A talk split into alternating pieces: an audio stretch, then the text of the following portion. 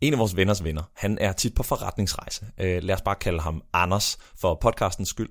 Og Anders han var sidste år en tur i München, som han har været så mange gange før. Og den her gang skulle han til et vigtigt møde med nogle virkelig spændende kunder, så han var en lille smule nervøs aften inden. Han vælger at tage ud og drikke en øl på en lokal bar, og på et tidspunkt kommer der en kvinde hen, som er rigtig attraktiv, og i virkeligheden lidt mere attraktiv, end han måske er vant til. Hun kommer hen og tilbyder ham en drink og spørger, om han har lyst til at snakke. Han er positiv, så han siger, ja, lad os gøre det. Og hun tilbyder så at købe en strawberry daiquiri til dem. Det er ikke en drink, han normalt vil købe, men han synes alligevel, det er spændende at snakke med hende, så han siger, ja tak, lad os bare gøre det. Det næste, han husker, det er, at han vågner om morgenen helt forvirret, liggende i badekarret på hans hotel, fuldstændig overdækket af is. Han kigger sådan lidt rundt og bliver fuldstændig nervøs, prøver at finde ud af, hvad der egentlig er foregået, og så kan han se en seddel. Ring 112. Lad være med at bevæge dig. Der ligger en telefon ved siden af, som han prøver at få fat i. Hans hænder er helt kolde, så han fifler lidt med det og får ringet 112, hvad end det nummer så var i Tyskland. Og i telefonen er hende damen overraskende bekendt med situationen, så hun spørger, jeg bliver nødt til at bede dig om at ligge helt stille. Bare rolig. Men du bliver nødt til lige at bevæge hånden om til ryggen og mærke, om der er et rør, der stikker ud fra din side. Han ligger helt paralyseret, men langsomt prøver han at få hånden ned gennem isterningerne om til ryggen, og helt sikkert, der kan han godt mærke, at der stikker et rør ud. Og hun siger, herre, jeg er ked af at sige det, men der er nogen, der har stjålet en nyre fra dig. Det er en gruppe, som opererer her i området omkring München, og det er desværre ikke første gang, vi har set det. Der er en ambulance på vej. Du skal ligge helt stille, indtil vi kommer. Bare rolig. Vi skal nok komme og hjælpe dig.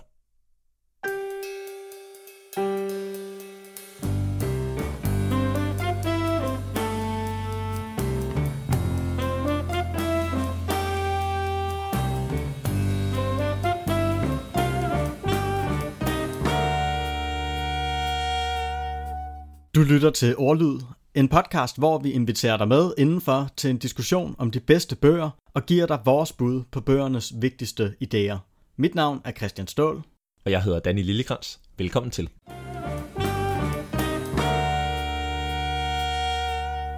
Og i dag taler vi om bogen Made to Stick af Chip Heath og Dan Heath. Og det, du hørte i starten, det var det, der hedder en urban legend, vi kan roligt afsløre nu, at det ikke er en sand historie, men det, der er karakteristiske ved Urban Legends, det er, at når du har hørt dem en gang, så er de svære at glemme igen. Og den her bog, Made to Stick, den undersøger, hvad er det, der gør, at nogle idéer bliver husket, mens andre idéer bliver glemt. Og det er selvfølgelig relevant, hvis man er formidler eller underviser, men det er faktisk også rigtig vigtigt, hvis man er leder eller hvis man har børn, og man har et eller andet budskab, som man gerne vil igennem med. Og Danny, har du lyst til at starte med at fortælle om din idé nummer tre? Ja, det vil jeg gerne. Og jeg kommer også bare lige til at tænke på i din, i din lille forklaring af, at det nemlig ikke kun er til folk, der formidler. Så kommer jeg til at tænke på, at vi kunne bruge en af bogens pointer til at sige, forestil dig, at du som forælder gerne vil have dine børn til, husk at kigge sig for, når de går over vejen så kan du enten fortælle dem, husk at kigge jer for, først højre, så venstre, så højre, eller du kan sige, jeg skal fortælle jer en historie. Og så kan du bruge en af bogens pointer til at fortælle for eksempel en historie omkring, hvordan der engang var en dreng, der glemte at kigge sig for, og han fik sin store tog kørt over af en stor bil. Uha, og lige pludselig så har man fat i børnenes opmærksomhed. så det giver mening for rigtig, rigtig mange mennesker at vide, hvordan får vi vores beskeder til at at sidde fast. Det, øh, jeg synes, det var en sindssygt spændende bog, men også en bog, som har været en lille smule svær for mig at plukke nogle idéer fra, fordi det er mere et, et redskab for mig, hvor man ligesom sætter sig ned, hvis der er en eller anden idé, jeg godt vil fortælle om, eller noget undervisning, jeg godt vil lave, så sætter man ned, og så tjekker jeg ligesom igennem bogens pointer, hvordan skal jeg gøre. Men der er alligevel noget, som, øh, som jeg tager med. Den ene ting er, find Øh, altså det er bogens første pointe, som er keep it simple, eller øh, fokusere på at holde det simpelt. Øh, og det, jeg, jeg synes var rigtig interessant, det var det, øh, de kalder high concept pitches. Og ideen er altså, at man, hvis man går ind og skal fortælle om en film, bare for at tage et eksempel, og skal sælge den her film til nogle investorer, så kan du gå ind og sige, det er sådan, forestil dig, at der er nogle mennesker, der flyver ud i rummet, men så ude i rummet, så er der lige pludselig en, øh, en så er der sådan en eller anden alien på. Og dem, der skal forestille sig filmen, og skal betale for den, de kan jo ikke forestille sig en alien. Hvordan ser den ud, og hvad er det for en stemning?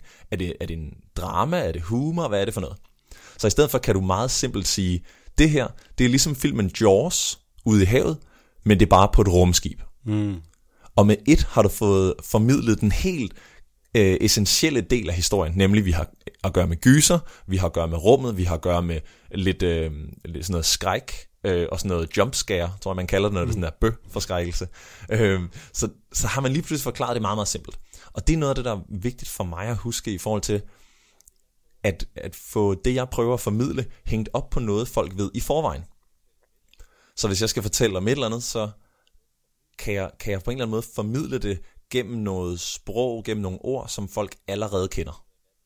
Og så virkelig finde ud af, hvad den helt essentielle del af det, jeg fortæller. Det tror jeg er noget, jeg godt vil begynde at øve mig på, efter jeg har, har læst den her bog.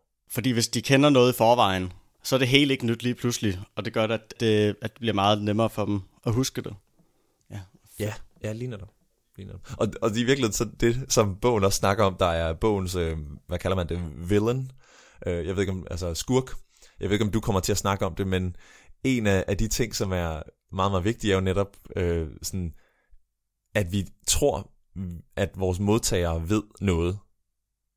Men det er kun os, der ved det. Nå, det er spændende. Det kan være, at vi en af vores tips bliver om det. Så kommer vi nok ind på det lige om lidt. Og hvis ikke, så kan du måske som lytter være lidt nysgerrig på, hvad er det for en skurk, de snakker om? Hvad er din øh, takeaway nummer tre, Christian? Jeg, jeg har måske en ting for skurke, fordi min, min takeaway nummer tre, det er, det er lige præcis den, den skurk, de taler om, Aha. som de kalder The Curse of Knowledge. Og, og The Curse of Knowledge, det er, at når du selv ved noget, især hvis du er ekspert inden for et område, så kan du ikke længere forestille dig, hvordan det er ikke at vide særlig meget om det. Og det vil give dig en tendens til at forklare tingene på en måde, som du synes er meget let forståelig, men som for din lytter overhovedet ikke er spor forståelig. De citerer et eksperiment, hvor de bad nogle forsøgspersoner om at tappe, altså banke, en melodi ud, og så skulle en anden forsøgsperson gætte, men hvad er det så for en melodi? De her tappers, som de kaldte dem, dem der skulle lave melodien, de blev spurgt, hvor stor sandsynlighed er der for, at de her melodier, du tapper ud, de bliver gættet rigtigt? Hvor mange af de melodier, du tapper, bliver gættet rigtigt? Og de regnede med, at det var omkring halvdelen, der ville blive gættet. Men i virkeligheden, der var det kun omkring 1% af dem, der blev gættet. 1%? 1%. Det er vanvittigt lavt. Men når man selv har melodien i hovedet, så giver det hele mening. Og vi kan jo lige prøve at lave eksperimentet. Jeg tænker her på en, en meget kendt dansk sang, som jeg vil forvente, at alle kender. Og den prøver jeg at tage ud nu. Og så, Danny, kan du ikke prøve at se, om du kan gætte, hvad det er for en? okay, okay.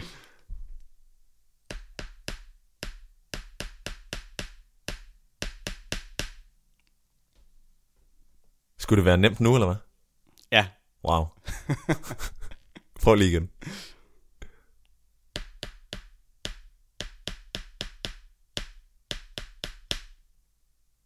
Der er et eller andet i det sidste, som jeg sådan føler, jeg kan genkende, men jeg har ingen anelse. Jeg har ingen anelse.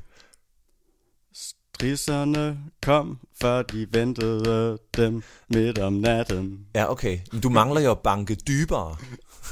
ja, ja, præcis. Det er det. Men det kunne jeg godt høre ind i mit eget hoved, ja. at den lige blev dybere der jo. Ja, fordi klar. jeg, jeg kendte kendt melodien i forvejen. Ah ja, interessant. En klassisk måde, det her det tit kommer til udtryk på, det er, hvis man spørger nogen om vej. Og så de siger, ja, du skal bare lige forbi de tre næste veje, og så skal du til højre, og så skal du lidt skråt over vejen. Og så giver man en rigtig kompliceret beskrivelse, der giver super god mening, fordi man selv er i stand til at visualisere den. Men for den person, der ikke er kendt i området, der har spurgt om hjælp, der fremstår det ofte bare som, som volapyk, mm. egentlig. Ja. Og det, det er på grund af den her The Curse of Knowledge. Ja, okay. Det, altså den her, ifølge forfatterne, så den her Curse of Knowledge, det er den, der spænder ben for allerflest formidlere. Ja. De undervurderer simpelthen, hvor svært deres budskab er at forstå. Ja, ja det giver mening. Mm. Hvad er din nummer to? Øhm, der er lidt sådan en, øh, en konkurrence her. Øhm, jeg tror, jeg går med, at et af de punkter, som de også fortæller, at man skal gøre for at få folk til at få lyst til at handle, det er, at de skal have, lyst, de skal have følelserne med. Jeg tror, de skriver, you need to care before you wanna act. Så man skal ligesom gå op i budskabet. Så har de nogle forskellige pointer. For eksempel, at når du, øh, og det kan vi alle sammen se, når vi får e-mails fra Røde Kors, eller øh, hvad end firma, der skriver e-mails til os, så sender de en mail, hvor de øh, skriver, du kan hjælpe øh, ham her, drengen med det her navn, og så er der et billede af ham. Hvis du donerer, så hjælper du ham med at komme i skole.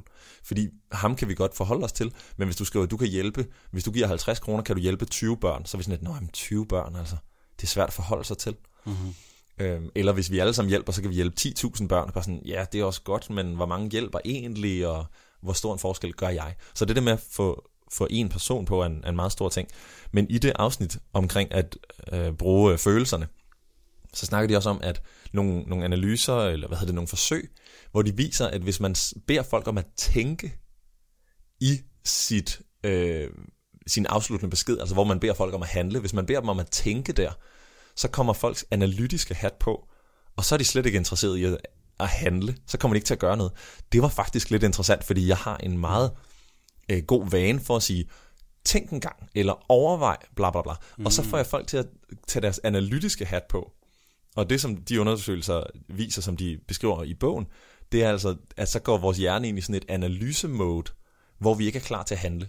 Mm. Så jeg er nysgerrig på, hvordan jeg fremover kan begynde at øh, måske ikke fortælle folk, at de skal handle, eller fortælle folk, at de skal analysere, men i stedet for at fortælle dem en historie, eller give dem en situation, hvor de selv kommer til at tænke, uden at jeg fortæller dem, de skal tænke. Mm. Øh, så det er et meget spændende, øh, det, det er virkelig lidt et paradigmeskifte for mig, fordi jeg skal begynde at tænke helt anderledes om måden, jeg får folk til at handle på. Ikke? Mm-hmm. Det, er, det er ret interessant. Øh, fordi noget af det har jeg også været klar over før. Det er sådan noget med, øh, altså hvordan får man folk til, så de skal gå op i, what's in it for me?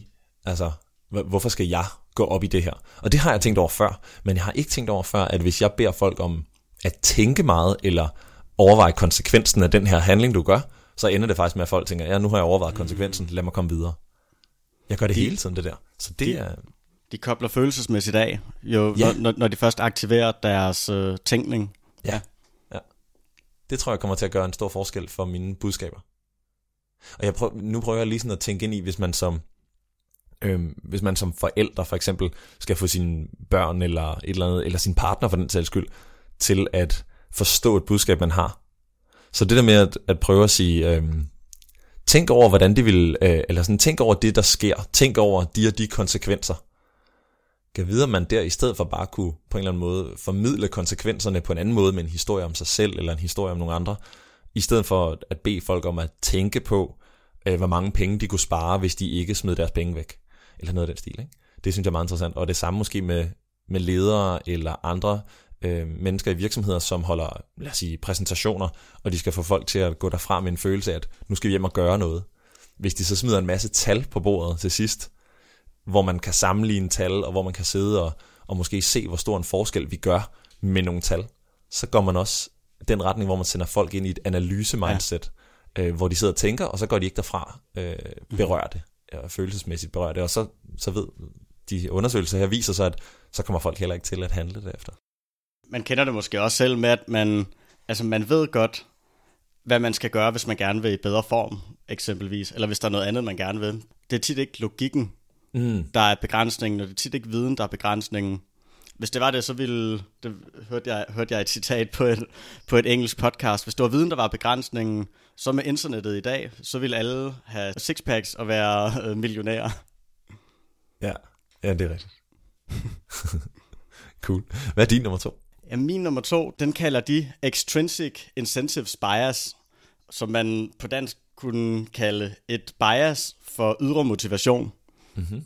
De fortæller om en undersøgelse, hvor de, hvor de spurgte nogle... Øh, det, det er faktisk den ene af bogens to forfattere, der har lavet, der selv har, har lavet den undersøgelse, hvor, hvor han har gået ud og spurgt nogle ledere, i hvor høj grad er du motiveret af ydre motivation, så som de fordele, dit arbejde giver dig, og øh, den løn, du får, og de bonusser, du får, osv.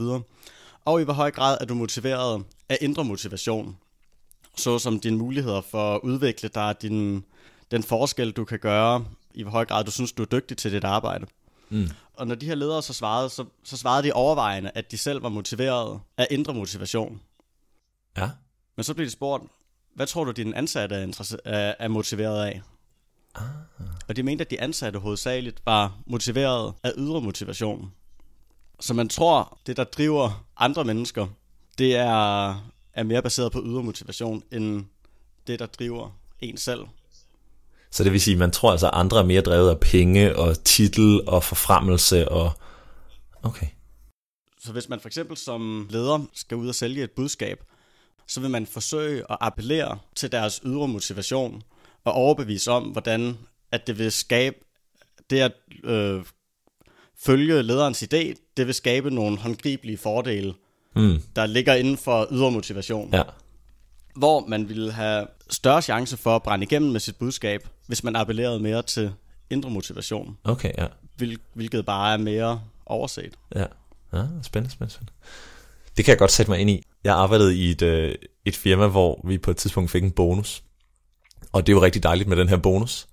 Men vi fik også en forskellig bonus, øh, sådan så afhængig af hvilken stilling du havde, hvilken titel du havde, så, fik, så var din bonus øh, afhængig af det. Og vi skal ikke gå ind i, øh, hvordan man sådan øh, snakker, øh, øh, altså at, at give medarbejdere bonusser, og hvordan man skal differentiere den slags. Det, det, kan vi, øh, det er en lidt større snak. Men jeg kan bare huske, at det splittede vores team ret meget ad, fordi vi snakkede åbent om, hvad har du fået, hvad har du fået, øh, og hvordan, hvordan har vi det med det og sådan noget. Og så kunne vi se, at der var en forskel, og der var egentlig en, som var betydeligt mere erfaren. Han fik en, en lidt anden bonus end jeg. Ja. Og så skabte det noget splid. Og så tænkte jeg, det, det er jo meget interessant. Så jeg gik ned og snakkede med en af vores ledere, faktisk en af ejerne af firmaet, fordi sådan er jeg nogle gange.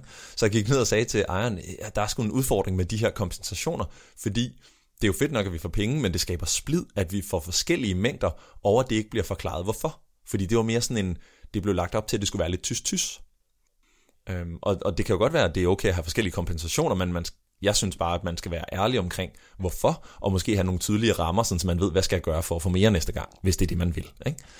Øhm, men jeg kan bare huske så tydeligt, at han kigger på mig og siger, Dan, jeg forstår ikke, I er utilfredse. I får jo penge. Ja. og det var bare så tydeligt, at, at det var sådan, ja, jamen det kan jeg godt se. Vi to er på meget forskellige bølgelængde lige nu. Men det kan jo virkelig være, hvis man havde spurgt ham, hvad motiverer dig selv? Er det så at få flere yes. penge, yes. eller vil du hellere øh, have, have fairness, eller have indflydelse på, hvordan du arbejder? Hvad vil egentlig være vigtigst lige ja. nu? Ja. Og så vil han måske have, have tænkt anderledes. Men lige der, så troede han bare, at vi var motiveret af at, at få flere penge. Hvad er din ting nummer et? Jamen, øh, det jeg tror, jeg vil tage med allermest fra den her bog, noget jeg vil prøve at have, have fokus på, det er, det kommer under øh, tippet, som handler om, at man skal være overraskende, eller unexpected, som de kalder det. Øh, fordi de, de har to ting i den. Den ene er, at man skal få opmærksomheden, når man gerne vil fortælle et budskab. Vi ved, at folks uh, attention span er mega lavt, så hvis du skal lave et opslag på Facebook, og du godt vil have, at folk læser det, så skal der være noget spændende i starten, for ellers så tænker folk, det gider jeg ikke bruge min tid på, jeg scroller videre. Og det samme, hvis du holder en præsentation, eller hvis du underviser, på en eller anden måde skal der ske noget i starten. Og øh, så for at få opmærksomheden, så må du lave en overraskelse. Man kalder det også et pattern interrupt. Folk forventer, du siger A, men lige pludselig så siger du K. Og så var folk sådan, hov, hvad skete der der? Og så kommer folks opmærksomhed. Og det er jeg godt med på, det bruger jeg faktisk rigtig meget, når jeg underviser, at sige noget, som er overraskende. Øhm, jeg forestiller mig en forælder, der siger til sine børn, øh, jeg er faktisk ligeglad, hvad du får i skolen af karakter. Det er fuldstændig lige meget for mig. Så forestiller jeg mig, at en teenager vil tænke, what? Er du ligeglad, hvad jeg får i karakter? Så sådan, ja ja, det er ikke vigtigt, hvad du får i karakter. Det er vigtigt for mig, at du øver dig i at kæmpe for det, der er vigtigt for dig. Og så, wow, okay, nu lytter jeg. Det er noget helt andet, ikke? Det vil være sådan en, et pattern interrupt, en, en overraskelse. Og det bruger jeg ret meget selv. Men det, som jeg synes er svært, det er at bruge det næste, som er til at holde opmærksomheden. Og der snakker de meget om, at man skal lave sådan et, man skal lave et gap, altså et, øh, et, et vidensgap. Der er et eller andet, som modtageren ikke ved endnu. Der er et eller andet, som modtageren ikke har forstået, og derfor så bliver vores hjerner helt automatisk nysgerrige. Du har fortalt mig A, og du har også fortalt mig C, men, men hvad er B? Hvad er det, der er derimellem? Det gad jeg godt at være dygtigere til at bruge øh, sådan helt bevidst. Altså fortælle noget, som gør, at folk helt automatisk sidder og tænker sådan, men hvad skete der med ham i badekarret, eller Ja. øh, hvordan, øh, hvordan kan vi få det her til at lykkes, øh, hvad, hvad er det, der skal ske indimellem, altså sådan give dem et, et bevidst nysgerrigheds øh, sådan spændingsfelt med sådan et, et gap i deres viden.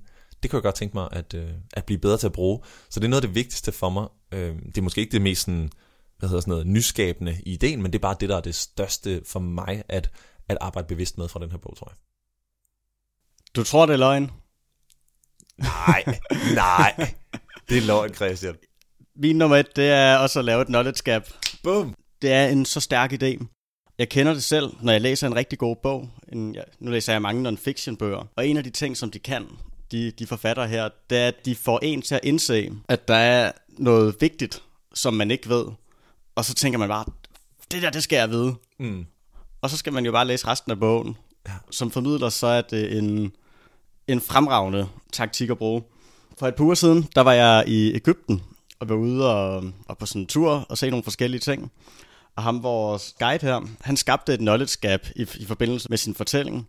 Han sagde, I ved alle sammen, at der, der er pyramider i Ægypten, men er der nogen af jer, der ved, hvor mange der er? Og så sad vi og kiggede på hinanden. Nej, det, det var der ikke, men, men så, hvor, hvor, hvor mange er der så? Og når han så fortæller om, hvor mange der er, og hvorfor der er så mange, og hvorfor der er mange flere, end man tror, så sidder man lige pludselig på kanten af sit sæde, fordi man rigtig gerne vil have svaret. Ja, Fordi svaret er lige pludselig blevet ja. relevant for en, før man bare fik det serveret. ja, Hvor det, der er mest intuitivt, men, ikke, men som ikke virker nær så godt, det er bare at starte med at fortælle svaret. Fordi man selv synes, at det er indlysende, at det er det mest interessante for lytteren at høre. Der er sådan helt, helt specifikt en, en, en idé, de foreslår. Og det er, hvis man i forbindelse med det her knowledge gap, hvis man eksempelvis skal lave en, en tale, eller det kan også være, hvis man laver en artikel, eller, eller kommunikerer et budskab på en anden måde. Så det, man, det spørgsmål, man normalt stiller sig selv, det er, hvad vil jeg gerne have, at min lytter skal vide? Men i stedet, så kan man, så kan man overveje, hvilket spørgsmål vil jeg gerne have, min lytter skal stille?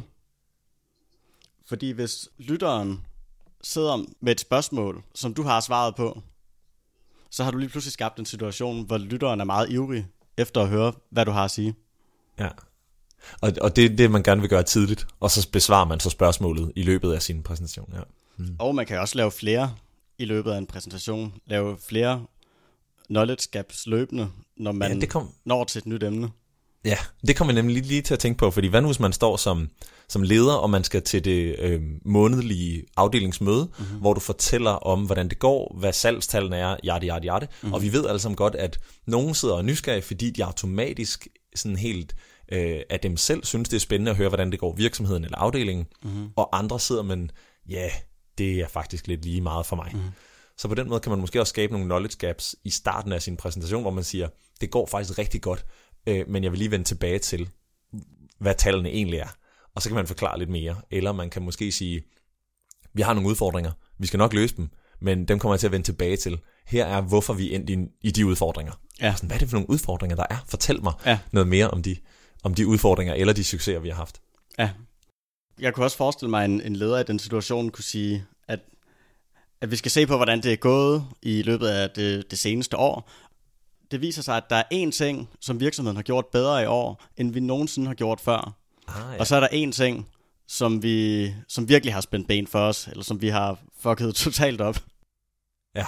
Og så allerede der, så vil man, så vil man være mere interesseret, end, end man måske typisk vil være. Ja, ja, helt sikkert.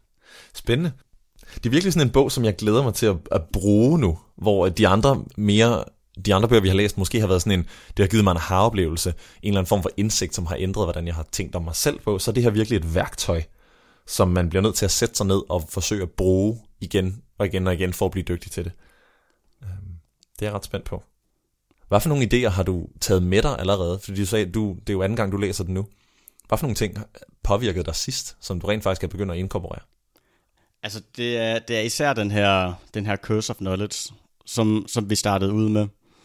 Og det, det her med at huske, altså hver gang jeg sætter mig, hver gang jeg skal skrive noget, eller jeg skal lave en foredrag, tale, eller kommunikere et budskab, så tænker jeg virkelig, husk nu, husk nu, det er meget sværere at forstå, end du tror. Det, det virker indlysende, når man selv har melodien i hovedet, men det er det bare ikke. I forlængelse af det, så når jeg beder om feedback på mine ting, så en ting, jeg specifikt spørger efter, det er, er der noget, der virker uforståeligt, eller er der noget, der ikke er forklaret godt nok, eller, eller noget, der ikke giver mening. Simpelthen for at hjælpe, hjælpe dem, der giver mig feedback, øh, at, for, for at de kan hjælpe mig med at overkomme den her curse of knowledge. Ja, ja glimrende. Fedt. Tak for snakken i dag. Selv tak. Det var alt for den her episode. Tak fordi du lyttede med til Ordlyd. Hvis du har kommentarer eller har nogle boganbefalinger, du gerne vil dele med os, så giv endelig lyd på sociale medier eller kontakt os gennem vores hjemmesider. Du finder Christian på christianstål.com og mig på liljekrans.com. Musikken er leveret af podcastbeams.com. På gensyn.